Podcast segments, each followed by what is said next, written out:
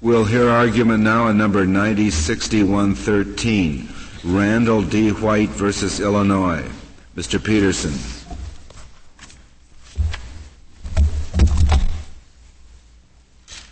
Mr. Chief Justice, and may it please the court. The issue in this case is whether the Confrontation Clause permits the prosecution to substitute hearsay for the live testimony of a child witness absent of showing that the child is unavailable to testify at trial. The issue arose in this case at the defendant's trial on the charges of sexual assault and other related offenses. The alleged victim, S.G., who was five years old at the time of trial, did not testify. Instead, the prosecution relied upon hearsay testimony that merely related S.G.'s unsworn out-of-court accusations against the accused. Based on this evidence, the jury found the defendant guilty of the offenses charged. The Illinois Appellate Court affirmed the defendant's convictions. The Illinois Supreme Court denied leave to appeal, and this court granted certiorari. This case presents conflicting considerations. On the one hand is the defendant's constitutional right to be confronted with the witnesses against him. The defendant's convictions were premised on the out-of-court accusations of a single witness.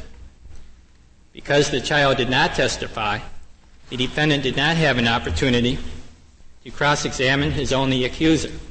These, these two declarations were uh, both admitted by the Illinois courts under uh, what one was a considered one set was spontaneous declarations, and the other was uh, statements made while submitting yourself for medical examination. That's right, Your Honor. On the other hand, is the state's interest in the welfare of the child witness. It is a difficult experience for a child to testify in a criminal proceeding. Of course, the same can be said for the elderly, the mentally impaired, victims of sex crimes, victims of violent crimes, and others. However, since our adversary system expresses a strong preference for confrontation at trial, this court has held that competing interests must be closely examined and any exception to the confrontation right must be narrowly construed. Mr. Peterson, I, I understand that in this case, uh, the child victim was actually in the courtroom. That's right, Your Honor. And I suppose that in Illinois, the defendant's attorney could have called that child for cross examination. Under Illinois law, he has the right to call witnesses as if under cross-examination. Yes, and that was not done. No, it wasn't. Do you think there's a waiver here then of, of this so-called right of confrontation? I mean, that could have been asserted at the time. No, Your Honor, there is no waiver. The uh, all the hearsay testimony was objected to at trial. Uh, the defendant moved for a mistrial based upon the fact that the child did not testify. The waiver argument was presented to the Illinois Appellate Court and the Illinois Appellate Court found it necessary to reach the constitutional issue in what must say is a very forceful opinion. That constitutional opinion is now the law in the state of Illinois, and it's persuasive authority in other jurisdictions as well. And I submit it's the constitutional issue that is now presented here. It must be remembered that the state is the proponent of the hearsay evidence in this case, and it's the burden is on the proponent of that evidence to establish the proper predicate for its introduction. What, what exactly did you want the state to do that it did not do? It had the child in the courtroom. The defense could have called the child for cross-examination. The state apparently made some sort of an attempt to get the child on the stand, and the, uh, the, the, the brief simply referred to the child as failing to take the stand, and I'm not sure why. I can guess, but I don't know why. What should the state have done that it did not do?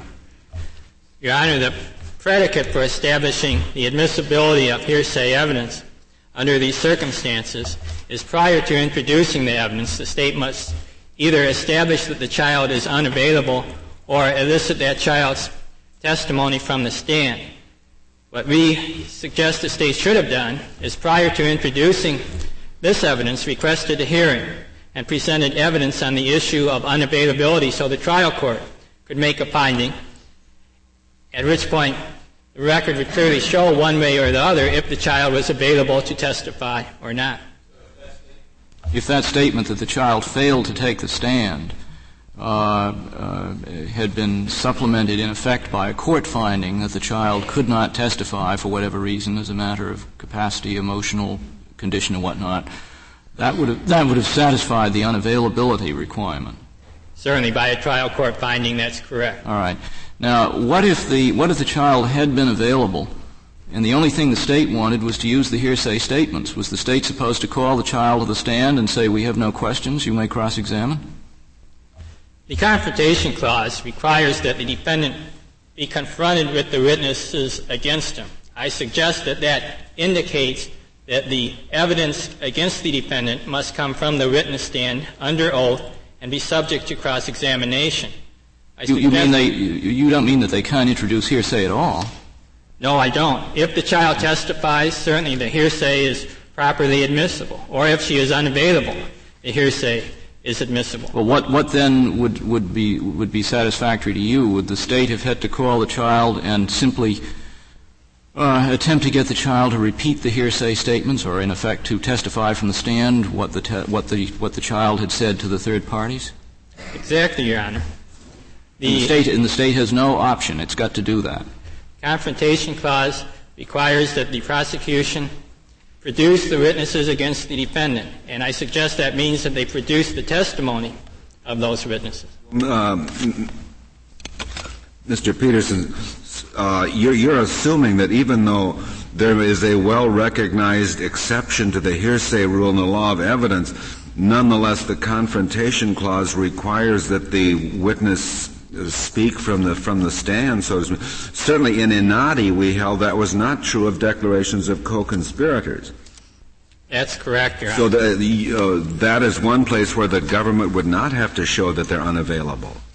That's correct, and and aren't, aren't, these well recognized exceptions to the hearsay rule too? The sp- spontaneous declarations principle and the testimony or declarations made while submitting yourself for a medical exam? They are well recognized exceptions. I would submit in this case the appellate court applied a broad interpretation of those exceptions. So, what is your authority from this court for saying that any time the, st- the state or government wants to offer hearsay, they have to show either that the witness is unavailable or bring the witness uh, to the stand?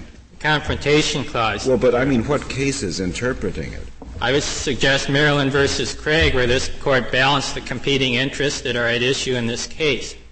Craig, of course, concerned a closed circuit television procedure wherein the child was permitted to testify outside the presence of defendant. Well, Craig involved uh, a residual hearsay exception. That was the basis on which the state offered the testimony. I believe that was Idaho versus Wright. Uh, Craig had Craig was the television set. Yes, Your Honor. Right. And in Craig, even though the child was under oath and subject to cross-examination, this court nevertheless held that the procedure infringed upon the defendant's confrontation right because he was denied the opportunity to personally face his accuser. And this court held that this exception to the confrontation right could be justified only upon a case-specific finding of necessity.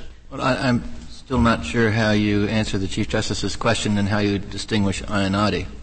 Because here, this case seems to me closer to Inadi because we have a well-recognized, firmly rooted hearsay exception. And Inadi makes it quite clear that unavailability is not a requisite. So are you saying that we should cut back on Inadi somehow? No, and in Inadi, this court balanced the competing interests, but the competing interests in that case were much different. And Inadi dealt with the testimony of a co-conspirator. Of course, co-conspirator is often antagonistic to the prosecution.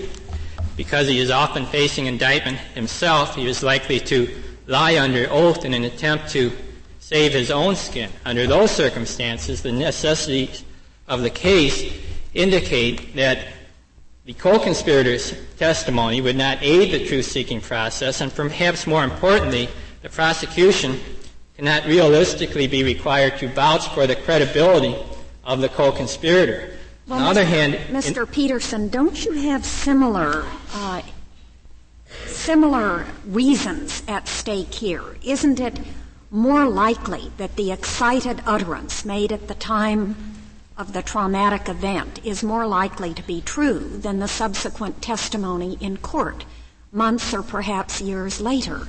And the same with uh, statements made to obtain medical treatment, speaking generally.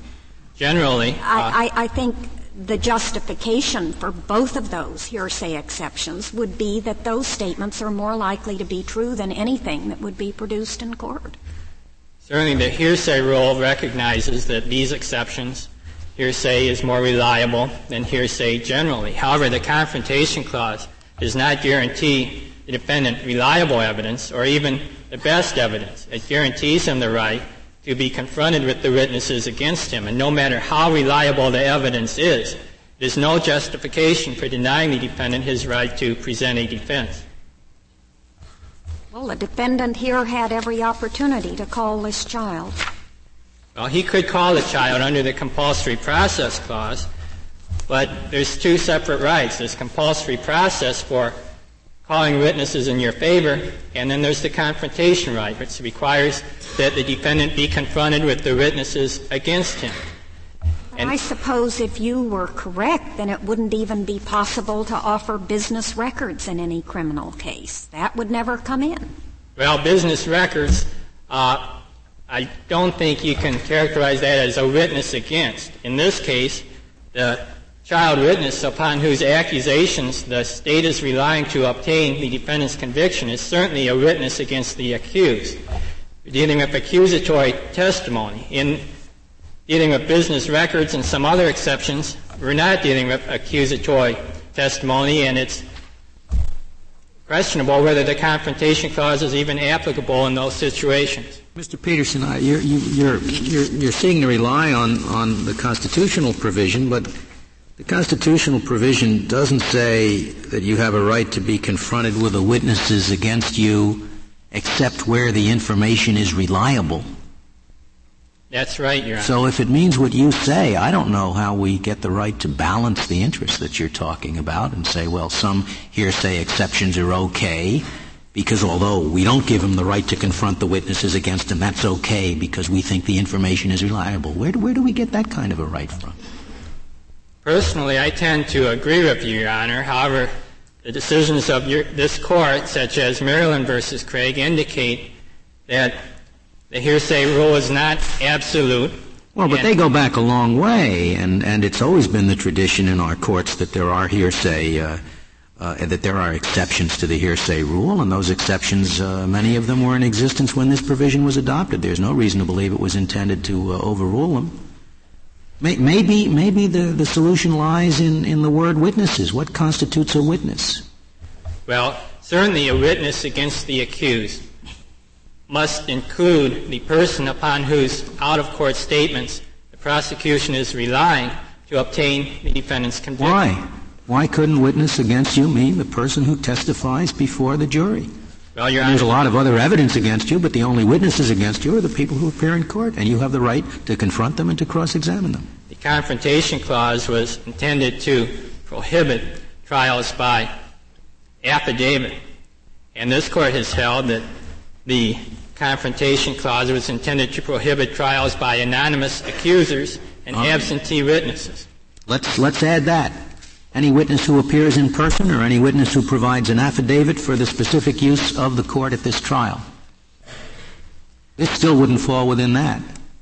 Well, in essence, an exception to the hearsay rule is similar to testimony that comes under oath because they're both considered reliable. Or in this case, we say affidavits can't be relied upon but yet here we have unsworn verbal hearsay that's being, being relied upon to obtain the defendant's conviction. That is no more reliable than an affidavit. It depends on whether it's a witness against you or not. It doesn't say all evidence against him. It says the witness is against him. And you're saying that anything that somebody says outside of court, which is used against you at a trial, renders that person a witness against you. That doesn't seem to me self-evident at all. Well, again, Your Honor, I would note that as we've recognized, the hearsay rule was intended to prevent trials by anonymous accusers. And what we have in this case. We wouldn't throw, throw away the hearsay rule. We'd still have the hearsay rule in federal courts, and the state courts would still have the hearsay rule in their trials. We're not talking about the hearsay rule. We're talking about the confrontation clause. What is the minimum guarantee of the confrontation clause? And I suggest it may, it may extend to nothing except, except witnesses in the formal sense. Somebody who appears at trial or someone who makes a deposition or, or signs an affidavit in preparation for the trial. That would make the confrontation clause make sense and the states could continue to apply the hearsay rule. We wouldn't stop that, of course. Well, let me suggest a possibility. If, if that were the interpretation adopted by this court, the state could pass a statute that said all hearsay is admissible in a criminal prosecution, including rumor, innuendo, double, triple, quadruple hearsay. A conviction obtained under such a statute would be exempt from confrontation clause scrutiny unless the person who made the rumor was considered a witness against the accused. And of course, rumors are usually not made in contemplation of litigation. We, we do have a due process clause too, don't we? Rather vague. Hmm. Well, no, no vaguer than what you, you've turned the confrontation clause into. Now, the confrontation clause does say that the defendant shall be given the right to be confronted with the witnesses against him. The state is relying upon the child's out-of-court accusations to obtain the defendant's conviction. This is the primary evidence against the accused, and it's the evidence upon the, which the conviction is based. Mr. Peterson, can I ask you a question about the Illinois procedure? Uh, Justice O'Connor uh, suggested that you could have called the child to the stand yourself. Could you have done that during the prosecution's case, or could you have only done that during the defense case as a witness on your own? Uh, what, and it could only have done that during his case in chief. And so the defendant could only do it during the defense case. That's right. I see so that if you wanted to, file a motion for acquittal at the close of the prosecution's case, you would not have had an opportunity to cross-examine the child at that point. That's correct, Your Honor. And, of course, the logical extension of such a procedure where the defendant is not permitted to call the witness until his case would be the prosecution could put on the direct testimony of all its witnesses and prevent the defendant an opportunity from of cross-examining any witnesses until his case in chief. And such a procedure would be certainly be unfair, and I suggest would violate the Constitution. For these reasons, I would ask this court to reverse the judgment of the Illinois Appellate Court and remand this case for a new trial. Thank you. Thank you, Mr. Peterson. Uh, Ms. Anderson, we'll hear now from you. Mr. Chief Justice, and may it please the Court. The State of Illinois submits this morning that the Court's reasoning in United States v. Inadi applies to this case as well. The petitioner proposes that the rule of necessity laid out by the Court in Maryland v. Craig is applicable to this case, and we submit that his reliance on Craig is misplaced. Craig involved a procedure used by the state which was intended solely to replace in-court testimony so as to avoid live face-to-face confrontation with the defendant. And it makes sense that a rule of necessity would apply in a situation like that. And the court has in fact held that a rule of necessity does apply to hearsay, which is intended solely to replace live in-court testimony, and specifically that is former testimony. But most admissible hearsay is not simply a substitute for live testimony. It has independent probative value which is derived from the circumstances under which it's made. For example, let's look first at spontaneous declarations. Because of their immediacy and the stress the declarant is under after experiencing a startling event, the statements are such that they're irreplaceable as probative evidence. The value of that evidence cannot be duplicated on the stand. With respect to statements made for purposes of medical treatment or diagnosis, when a person, a person speaks differently when consulting a doctor for treatment or diagnostic purposes than when testifying on the stand. And those statements also are irreplaceable as substantive evidence. Do you think that's as true of a five-year-old child, uh, Ms. Anderson, as it would be of an adult uh, making a statement to a doctor for in the course of getting treatment?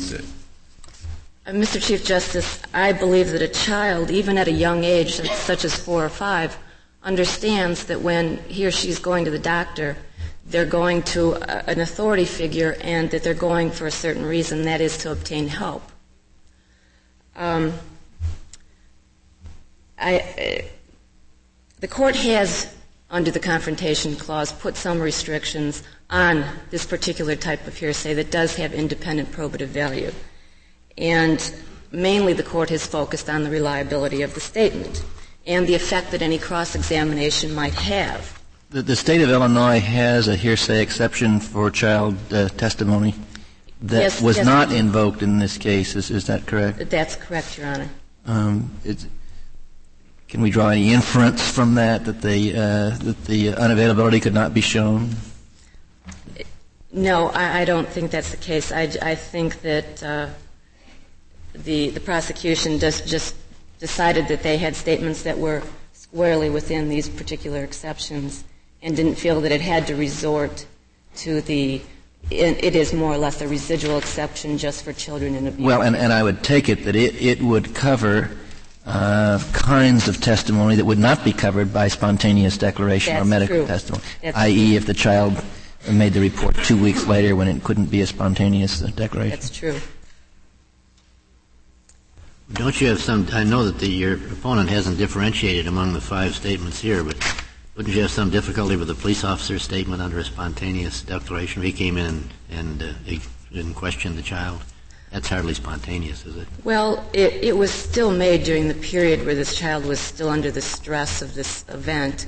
Um, all of the statements were made within 45 minutes of this event, and I submit that this child, especially at this young age, was still under stress and trauma of the event. You think responding to questions from a police officer 45 minutes after the event falls squarely within the spontaneous uh, uh, declaration exception? I think that there are other indications of reliability. The, the statements were all consistent. Um, but do you think for the admissibility of statement A, you can rely on the fact that it's consistent with other statements that are admissible? Can they buttress admissibility in that way? Maybe they buttress probative value, but. Uh, no, I'm, think I'm just, you know, in other words, could you have had one three or four weeks later, a whole series of statements that were all consistent, but not within any any exception other than being consistent? There's no exception for consistent statements, is there? I agree with you, Your Honor. There are s- certain cases where the uh, the state courts have expanded the exceptions, and in in that in, in cases such as that, it does um, probably bring the, the reliability of the statement into question. And in cases like that, the defendant would probably want to want to cross-examine the child, and he has every right to do so. But he doesn't. Uh, uh, do you agree with your opponent's uh, answer to my question that the defendant could not have cross-examined the child during the prosecution's case? I agree with that. Yes. Ms. Anderson, I'd um, like to get your response to the same question I asked uh, Mr. Peterson. Uh, if if you acknowledge that the child, when making these declarations to the policeman or to the physician or whoever, is a witness, um, where where do we get the authority to uh, allow that to come in, so long as it's reliable? Since, as I read the Constitution, it doesn't say you're entitled to be confronted with the witnesses against you, unless, of course, the witnesses are reliable, in which case you're not entitled to be confronted. Where do we get the authority to? Uh, it's just based on, on prior case law, Your Honor. And the, the state of Illinois uh, assumes, for purposes of argument today, that there is some sort of a, a reliability requirement that is, is derived from the Confrontation Clause. A, a literal reading of the Confrontation Clause, as, as you're speaking about, would um, call into question whether or not SG was actually a witness for purposes of the Confrontation Clause. And um, the, the, the, state of Illinois probably, if um, if we weren't taking the position of us assuming that these were, that she was a witness, would probably agree with you that there is a question there as to whether the Confrontation Clause does actually apply to a hearsay declarant. Well, it's not just reliability. Uh, assume that someone's deposition is taken right after a crime, mm-hmm. uh, that there's even cross-examination where their memory is fresh. I think you can make a very good argument that that is more that reliable, is reliable, than uh, the person's testimony two years later. But uh, uh, cer- certainly, I think it would be inconsistent with our confrontation clause analysis and our and our sense of what it ought to mean to permit that.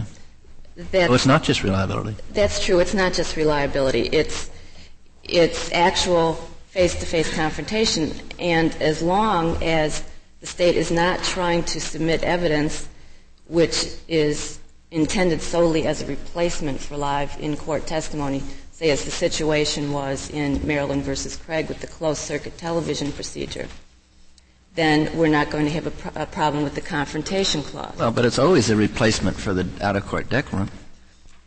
It's a replacement, but it, it's not intended solely as a replacement. When the statement is made, that's, that is not the, the, the purpose in mind. Um, the statement is admissible and uh, um, the, the statement comes in because it's made under circumstances that give it independent probative value that can't be duplicated on the witness stand. Um, if I could just go on, the this court has specifically held that once reliability is shown with a hearsay statement, either because it comes in under a firmly rooted exception or particularized guarantees of trustworthiness are found, um, that statement, it's sufficiently clear that that statement is trustworthy enough that cross-examination would probably be of marginal utility.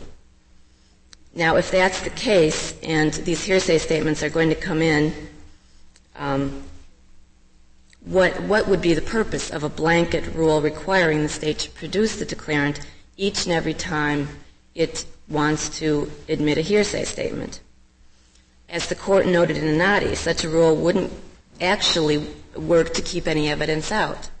The, uh, the statement will come in if the declarant is shown to be unavail- unavailable, or it will also come in if he's available and produced for trial.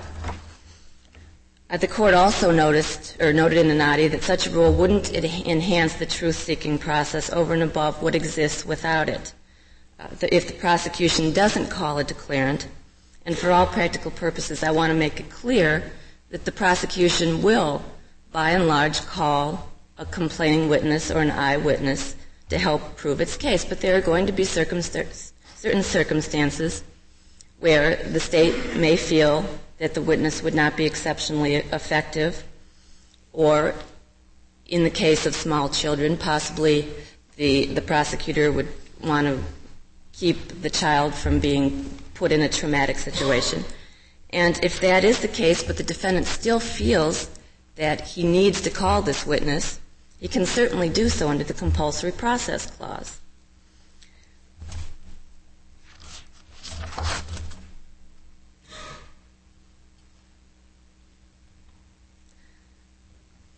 But uh, the state submits that these, the case, these cases where the state does decide not to call a complaining witness or victim, such in this case, such as in this case, and the defendant does feel that the testimony will be of some value to him, those cases are so small, so small in number, that it doesn't justify changing the law as it now stands to require the state to produce the declarant in, with these particular types of statements each and every time it decides to, to enter one of these statements into evidence.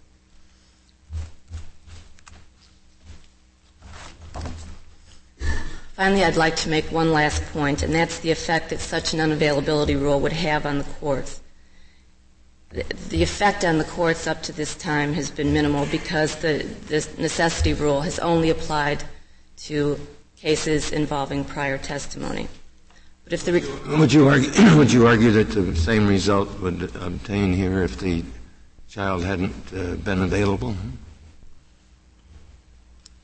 I mean, you did, you did make the child available. The prosecution did try to put her on the stand, yes well, you, you would be arguing, you're making the same argument, I suppose, if the it would be the same. It would be the same argument. Hadn't even been in town. Basically, yes, it's, it's the same argument that the compulsory process clause would provide the defendant enough protection if he decided that he did want to call the witness. So the fact that the child was in the courtroom doesn't help your case very much. It certainly helps our case. It does how? How? Well, it shows that the state made a good faith effort to call this witness. It, it, demonstrates that, by and large, and for all practical purposes, the state will call witnesses of this type. How is that relevant to the Confrontation Clause issue? It's relative. It's, it's relevant in the sense that the defendant is is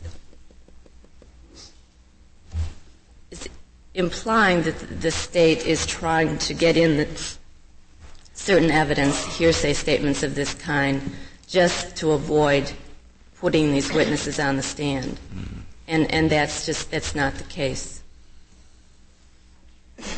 No, but if I understand the position in your brief, uh, even if the state were doing that, it would, this evidence would still be admissible.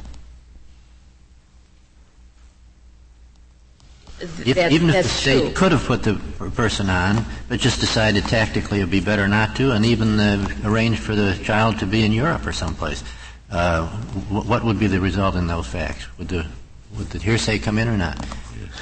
Under our, under our position, yes, the hearsay would come in. Right. But I want to assure you that for all practical purposes, Illinois won't do anything Illinois that bad and all so forth. But the rule you asked for would allow that. The rule you asked for would allow that. We we should consider it uh, as though the state had hid the witness. Had hid hid yeah. the witness?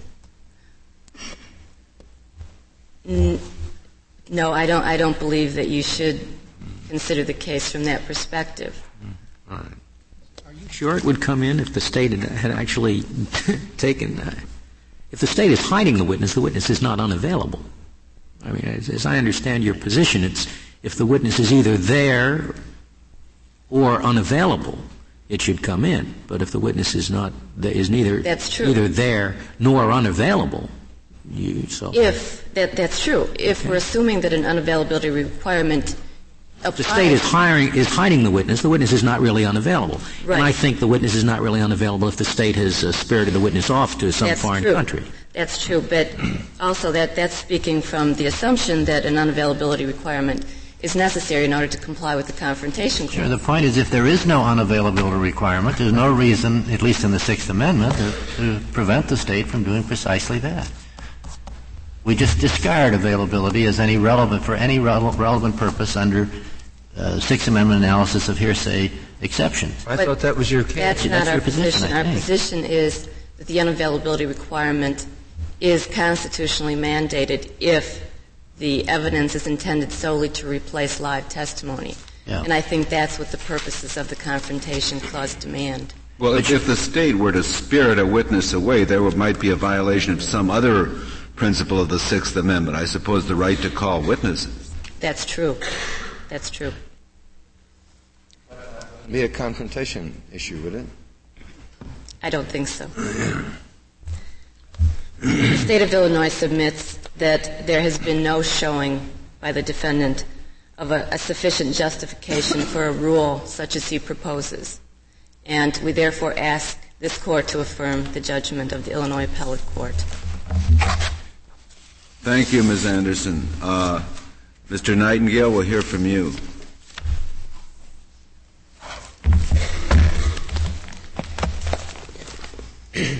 Thank you, Mr. Chief Justice, and may it please the court.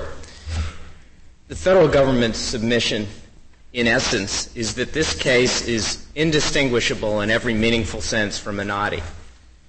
Inadi makes clear that the rule of necessity that the court had outlined in Ohio versus Roberts is reserved for the situation in which the government attempts to uh, admit hearsay, which is essentially a less desirable substitute for live testimony.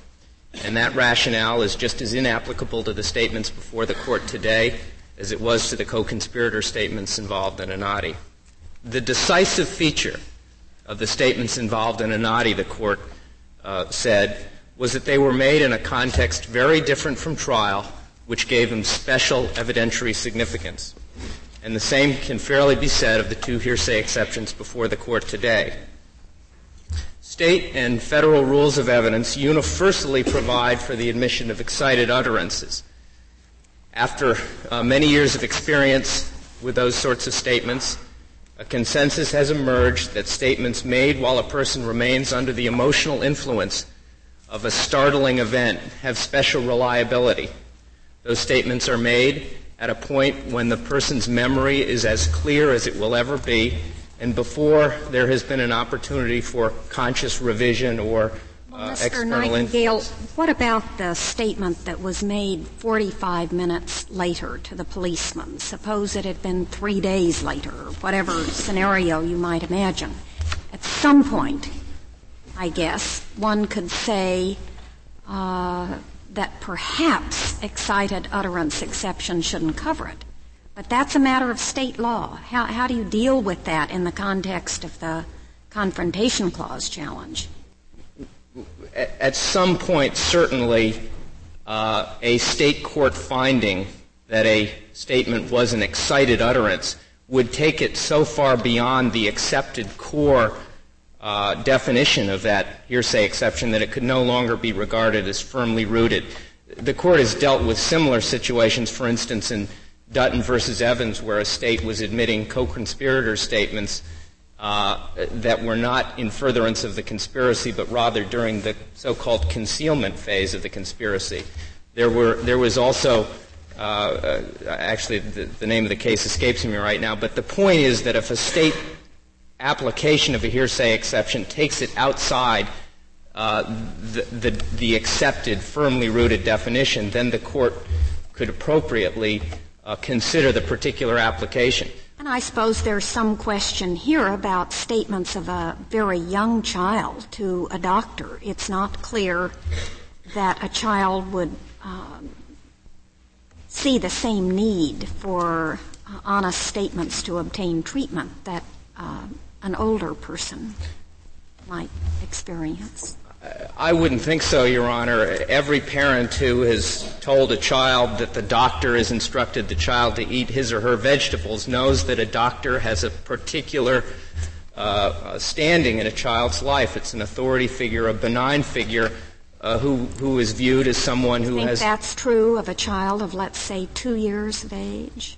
Uh, again, there comes a time when uh, when the child is incapable of, of perhaps making a, a, reliable statement, but certainly that is not the case here. And I think that a child of very young years, ch- children, uh, many children are taken to the doctor beginning at, at, a point when they're days old and continuously. And I think by two years old, most children recognize the role that the doctor plays in their lives. I, would like to return briefly to the police officer statements, statements to the police officer here. I don't think that they're any indication that that the admission of those statements was in any way outside the mainstream of excited utterances. As I, t- as I it, as the case comes here, uh, uh, we judge it on the basis that uh, all these statements were, were within some recognized hearsay exception because of, that, that that is the case isn't challenged.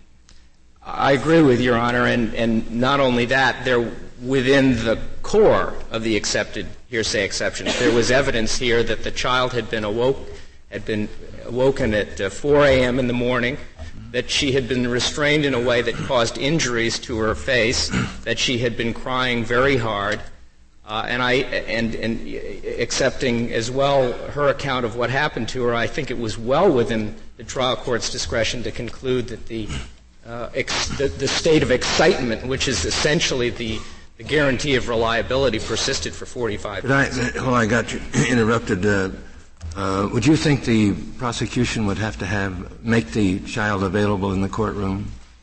I don't believe that's required. It was it, the in Inadi, the holding was that it is not necessary as a precondition. Well, what if the what if the defense uh, uh, says, well, the, the uh, we notice that the um, child isn't in the courtroom. We'd like to ask the prosecution, is the, is the child available?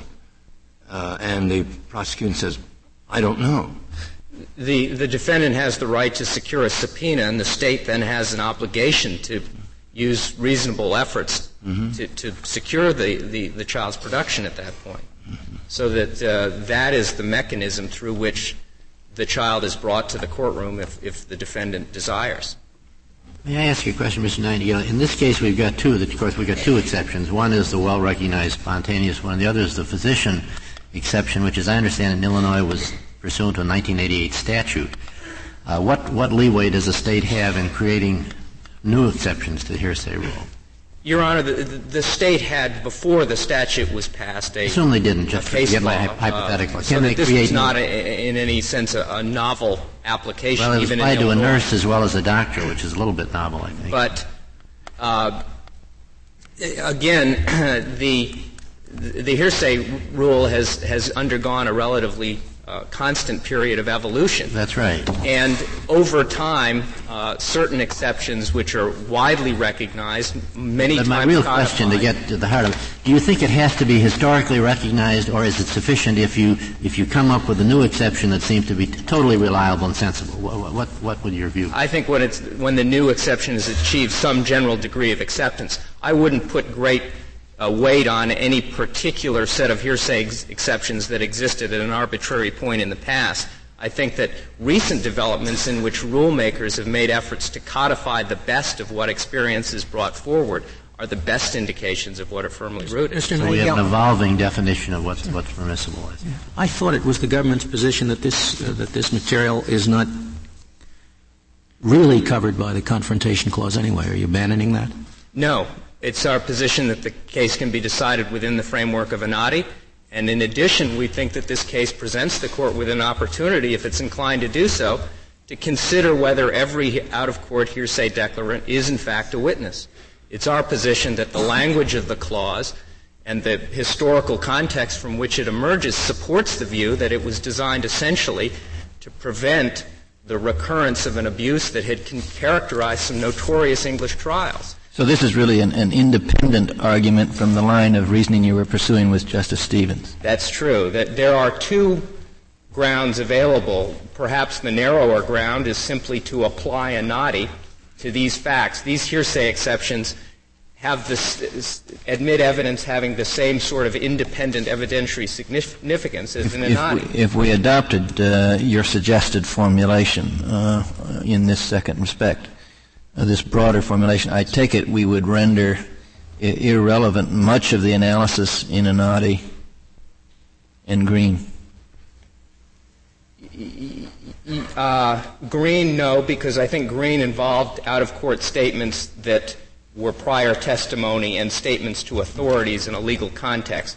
But certainly in Inadi, yes, the, the uh, under our view, uh, the threshold question would be were the statements made by the absent co conspirator made by a witness? Under our analysis, the answer would be no, and it would be unnecessary, therefore, well, to consider other issues. Suppose a, the prosecution offers and there's admitted a out of court statement that no one would claim was within the recognized hearsay uh, uh, exception. Well, that uh, person who made the statement is no more a witness for confrontation clause purposes as uh, some other one. So the limit on that sort of evidentiary error is the due process clause. That and the fact that the rules of evidence are a two-way street. Oh, I know, but here's a, here, this is a state court. And the state court's got a rule of evidence, for example. Uh, they, just, they just admitted it. And uh, they, some, for some reason, the state Supreme Court affirmed the conviction. If we were going to reverse it, it'd have to be on the due process issue, I suppose. Uh, that would be so. Thank you very much. Thank you, Mr. Nightingale. Mr. Peterson, do you have rebuttal? You have 12 minutes remaining. Thank you, Your Honor. I'd like to respond again to the suggestion that the child was not a witness against the accused.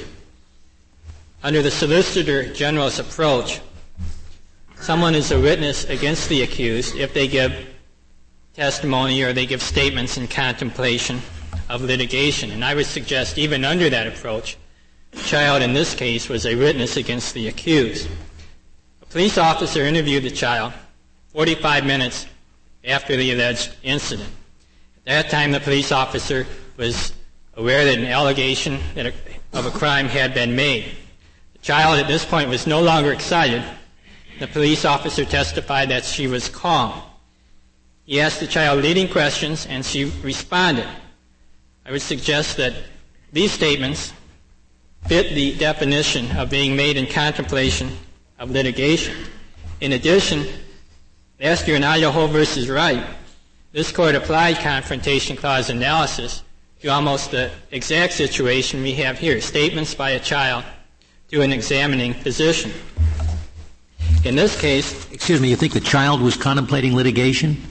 No. I mean, when you say in when the government says in contemplation of litigation, I think it I think it means to say that, that the declarant is contemplating litigation. So it's it's at a deposition. The declarant knows the deposition is going to be used in later litigation or something of that sort. There's no question here that the, that, that the declarant was, was not contemplating litigation. And I'd agree that with that, and under that approach, I would suppose that a child would never be considered a witness against the accused. As children, most of their statements, I would suggest, they never contemplate that they'll be made in contemplation of litigation. And I would also note that in this case, the doctor who interviewed the child testified that he took notes in contemplation of litigation. That's at volume 6, page 63 of the record. There's also been much discussion about the inherent reliability of the statements admitted in this case. As I mentioned before, the statements to the police officer, which were admitted under the spontaneous utterance exception, the basis for that is the child is excited. As I mentioned before, the child was no longer excited at this point. The police officer said she was calm. And certainly the statements were not spontaneous. They were made after she had talked to two others and in response to leading questions. Also, the statements to the nurse and the doctor. Under similar circumstances in Idaho versus Wright, this court held that statements such as these were unreliable. The basis for that exception relates to the details relating to medical treatment. However, in this case, the appellate court broad, made a broad interpretation that allowed the details of the alleged offense. And under these circumstances, I would suggest that the statements in this case do not fit the historical hearsay rationale. There are no other questions. Thank you. Thank you, Mr. Peterson. The case is submitted.